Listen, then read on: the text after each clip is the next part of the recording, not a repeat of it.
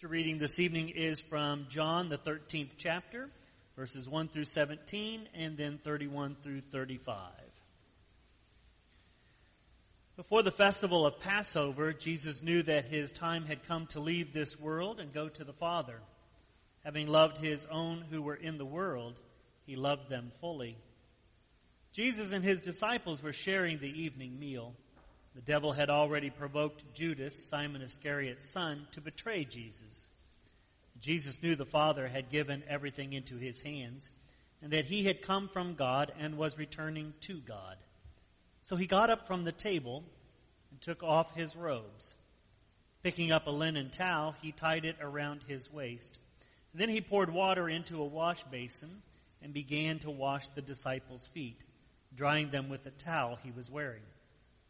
When Jesus came to Simon Peter, Peter said to him, Lord, are you going to wash my feet?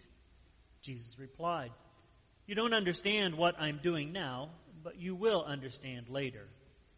No, Peter said, You will never wash my feet. Jesus replied, Unless I wash you, you won't have a place with me. Simon Peter said, Lord, not only my feet, but also my hands and my head. Jesus responded, Those who have bathed need only to have their feet washed, because they are completely clean. You disciples are clean, but not every one of you. He knew who would betray him, and that's why he said, Not every one of you is clean.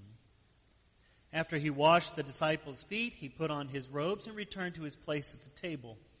He said to them, Do you know what I've done for you?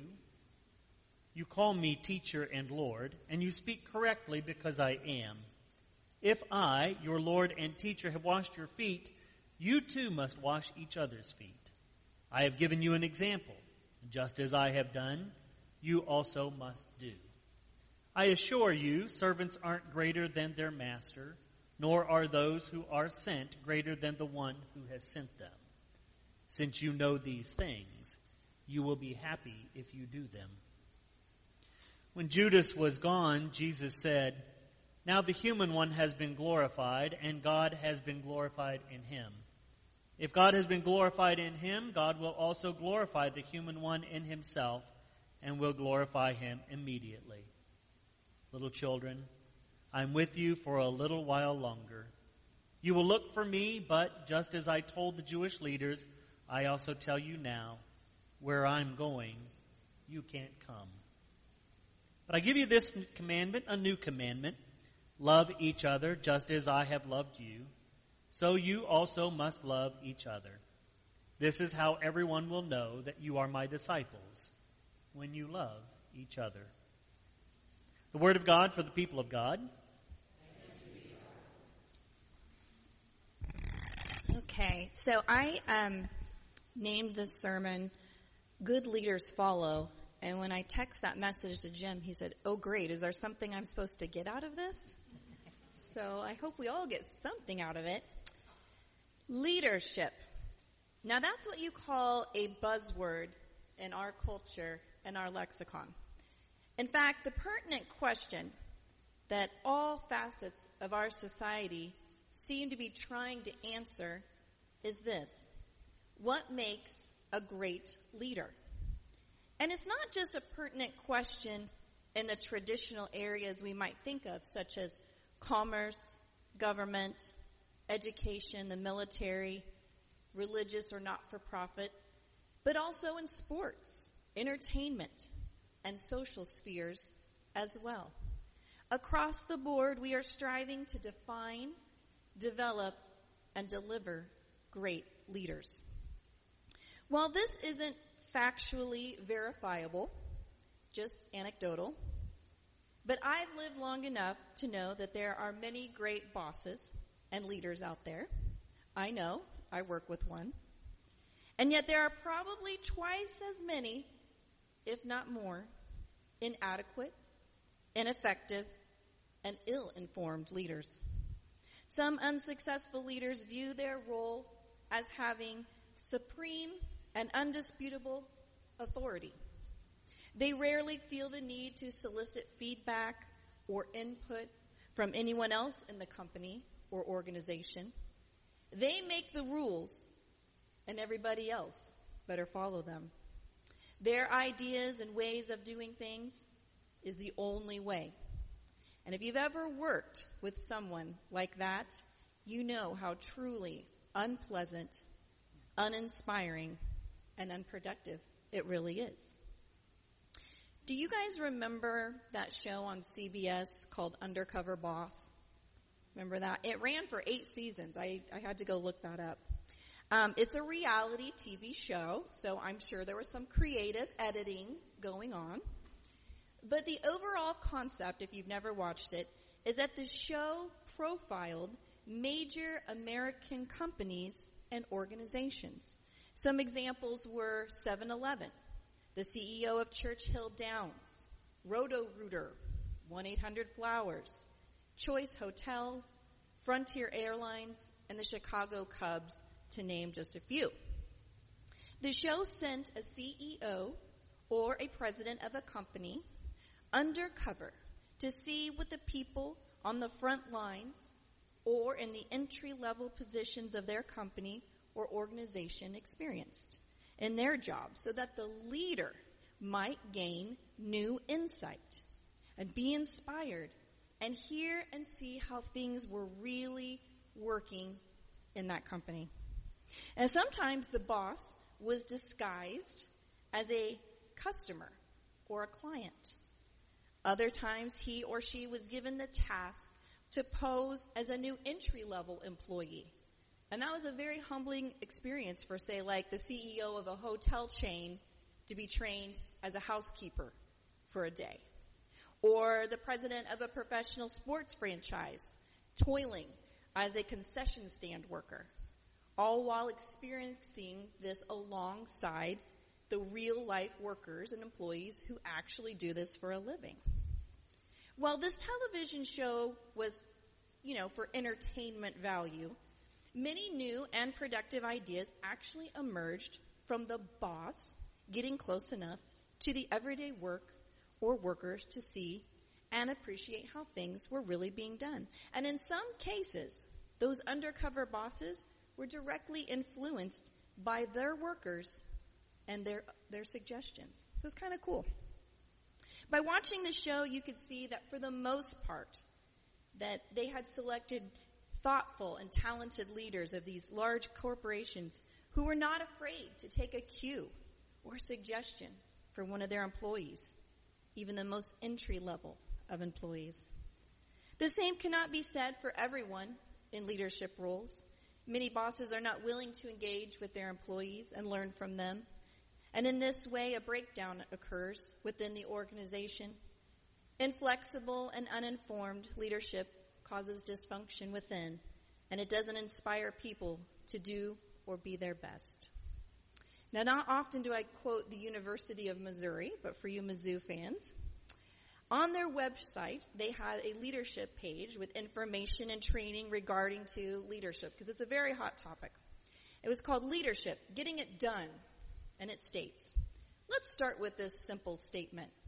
You nor I can be a good leader unless we are or can be a good follower. The characteristics of each position are very similar. There are people who may be good followers who do not make good leaders or even want to be leaders. But there are no good leaders who are not good followers.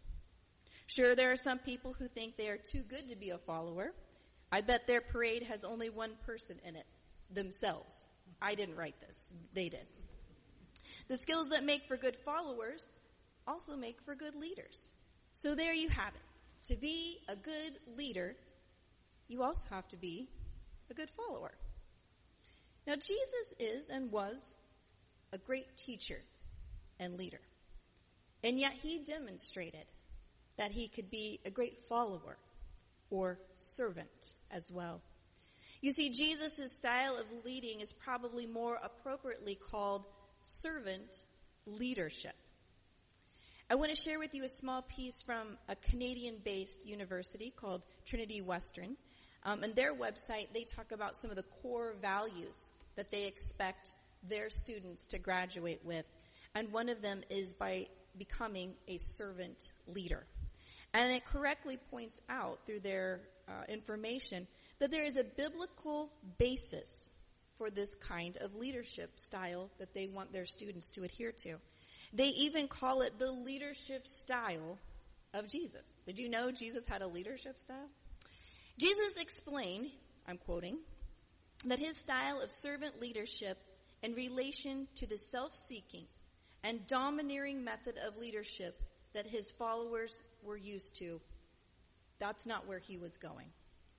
Remember, James and John asked Jesus if he could grant to them the privilege of sitting on his right and left in positions of leadership in his kingdom? But Jesus explained to them that their philosophy of leadership was not to be modeled after that of the Gentiles and the great men of the world. Remember in Mark, Jesus said, Whoever would be first among you must be servant of all. And later, the one who rules, Jesus taught, should be like the one who serves. And then they talked about, and I think this is so appropriate for tonight, that the classic Christian model of how a leader must be a servant is found in John 13 with Jesus washing the feet of his disciples. Jesus' life of service originated from his loving relationship to God. Having the right attitude is the fundamental key to servant leadership. No one is fit to lead as a servant until that person has given himself or herself to leadership that is greater than his or her own. Jesus was prepared to serve everyone, even the one who would ultimately betray him. We heard that in the scriptures that Jim was talking about tonight. By giving himself sacrificially and, in, and with love, in washing his disciples' feet, he did not diminish, but rather enhanced his position of influence as their teacher. And finally, servant leadership is a way of life rooted in one's character that translates values and dispositions into behavior that serves without seeking external rewards. Now, I appreciate this discourse on the biblical basis of what we now call Jesus' servant leadership model. I mean, that's very academic. I really appreciate it. It's, it's interesting. But I want to pull back the curtain maybe just a little bit tonight to see if there's more going on here with this example of the washing of the disciples' feet that we hear about in John 13. And I, I wonder what it might actually tell us about Jesus and the depths of his humility and his insight.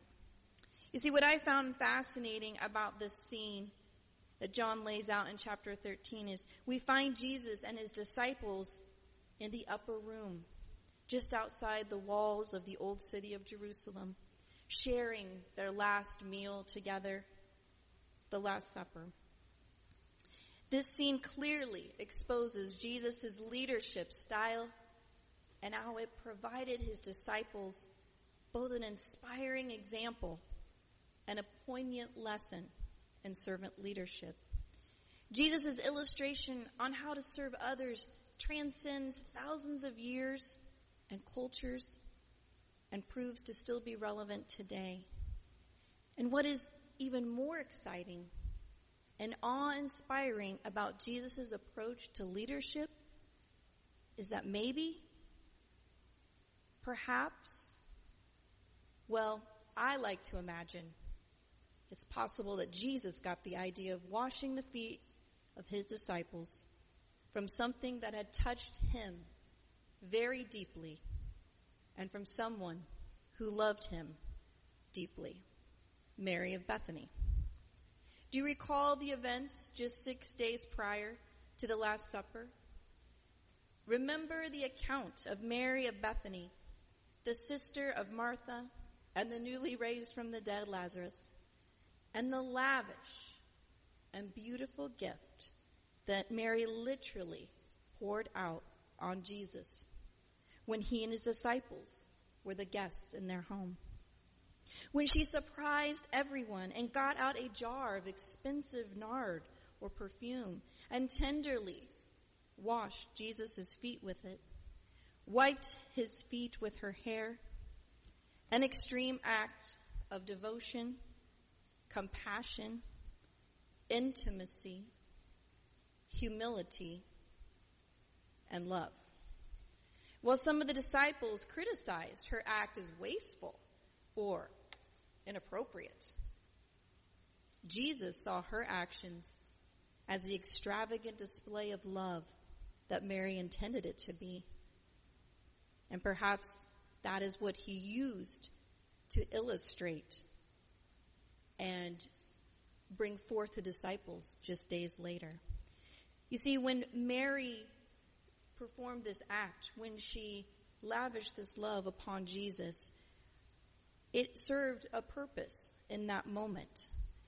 It, it gave Jesus an opportunity to publicly state once again that in fact his time had come. And it seemed that Mary was in tune with that fact that Jesus would not be here much longer. Perhaps the urgency she felt in, in lavishing this act of love upon her Lord. Now, the biblical commentators point to one or two things that sort of make sense in this act. You know, maybe the anointing uh, of his feet, or it kind of resembled an anointing of a, of a dead body. At that time, they would have anointed with spices and with oils. So again, it sort of evokes that sense that she understood Jesus' impending death. There's also another uh, line of thinking, or can go, it can be compatible, that the expensive nature of this nard, so luxurious, it kind of makes you think back to the Magi, to the wise men bringing these lavish gifts. It sort of evokes royalty or majesty. But perhaps Jesus saw something more in that extravagant act of Mary's that he carried around with him as he faced down his own sacrificial death and turned around and used it on the last night that he and his disciples would be together before his arrest, trial, torture, and crucifixion. Jesus, the ultimate loving, humble, unconventional servant leader, perhaps use Mary's own example of love for him, her Lord, to illustrate the very point, the very reason we're here tonight. Now, Jesus certainly could have conceived of the most appropriate and impactful way to communicate to his disciples. He, he could have conjured up something that would have been just the right thing at that moment on how to serve others. He has vast resources, wisdom, and experience, a direct connection to God. He could have come up with that all of his own. But for me, this story speaks more of Jesus and his insight. That what was done for him out of great love is that which he chose to do for his own disciples. That Jesus would recognize Mary's act and use it to teach his disciples one last time. Now, I often compartmentalize Jesus. You know, I put him in a little box. And, and some days the box, he's divine. And he's the Son of God, ruler, king, and savior. I see him as having mighty power, miraculous, unlimited foresight, and boundless knowledge. Just so much better than I. So much more than I could offer. And yet there's this other side to Jesus his human moments, where he's not just like us, but one of us, living in our pain and our fear and our disappointments. And you take those two parts of Jesus and you put them together, and he just makes this wonderful and compassionate leader. Someone who can see the kind and good works of another and exemplify it. He can see that his disciples, followers, and friends might actually teach him something or reveal something to him because above all, he is humble and loving And it's that keen ability that Jesus possesses to see beyond our flawed and human frailties, to look beyond our status or how the world sees us or even how we see ourselves. And He brings to light our best and most beautiful parts for the glory of the kingdom of God. So I wonder about us. Are we following Jesus' example of humble, loving servanthood? What would it be like if Jesus came to visit earth undercover, like those bosses on TV, in a bad wig and some goofy glasses, to see what you and I were doing for a week, a day, an hour? what would he catch us doing? As his disciples and members of the kingdom building efforts here on earth, would he think we were doing a good job? Would he applaud us? Would the work we are doing be fitting of the follower of Christ, a follower of the way? Would, would Jesus say, Hey, Fred, hey, Barb, hey, Jenny, you've done a beautiful thing? And people all over the world will know what you have done in your memory. Would our actions inspire and please our Lord and Savior? And are we humble enough to see Christ in others, even the unlikely, the poor, the prostitute, the blind, the tax collector, the sinner, the marginalized, and see what Jesus sees? Are we willing to learn from them and see their plight, serving them as we serve the Lord? That's a lot of questions. You don't have to answer them all tonight. So tonight we remember Jesus' extraordinary act of servant leadership, of love and humility.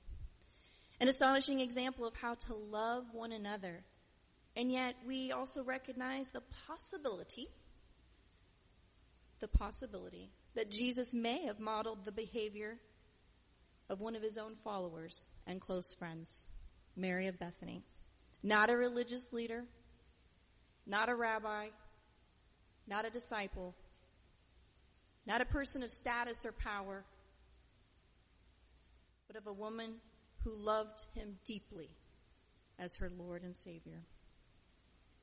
As a community of faith, we celebrate Maundy Thursday. In every aspect of our lives, let us be followers of Christ with humble behavior, acts of love, and engaged in service that any leader would love to implement, model, and follow. Let us recall these acts tonight, the humble washing of the disciples' feet as the teacher, excuse me, by the teacher, as we are called into leadership by and for Jesus. And let us remember good leaders follow. They follow Jesus.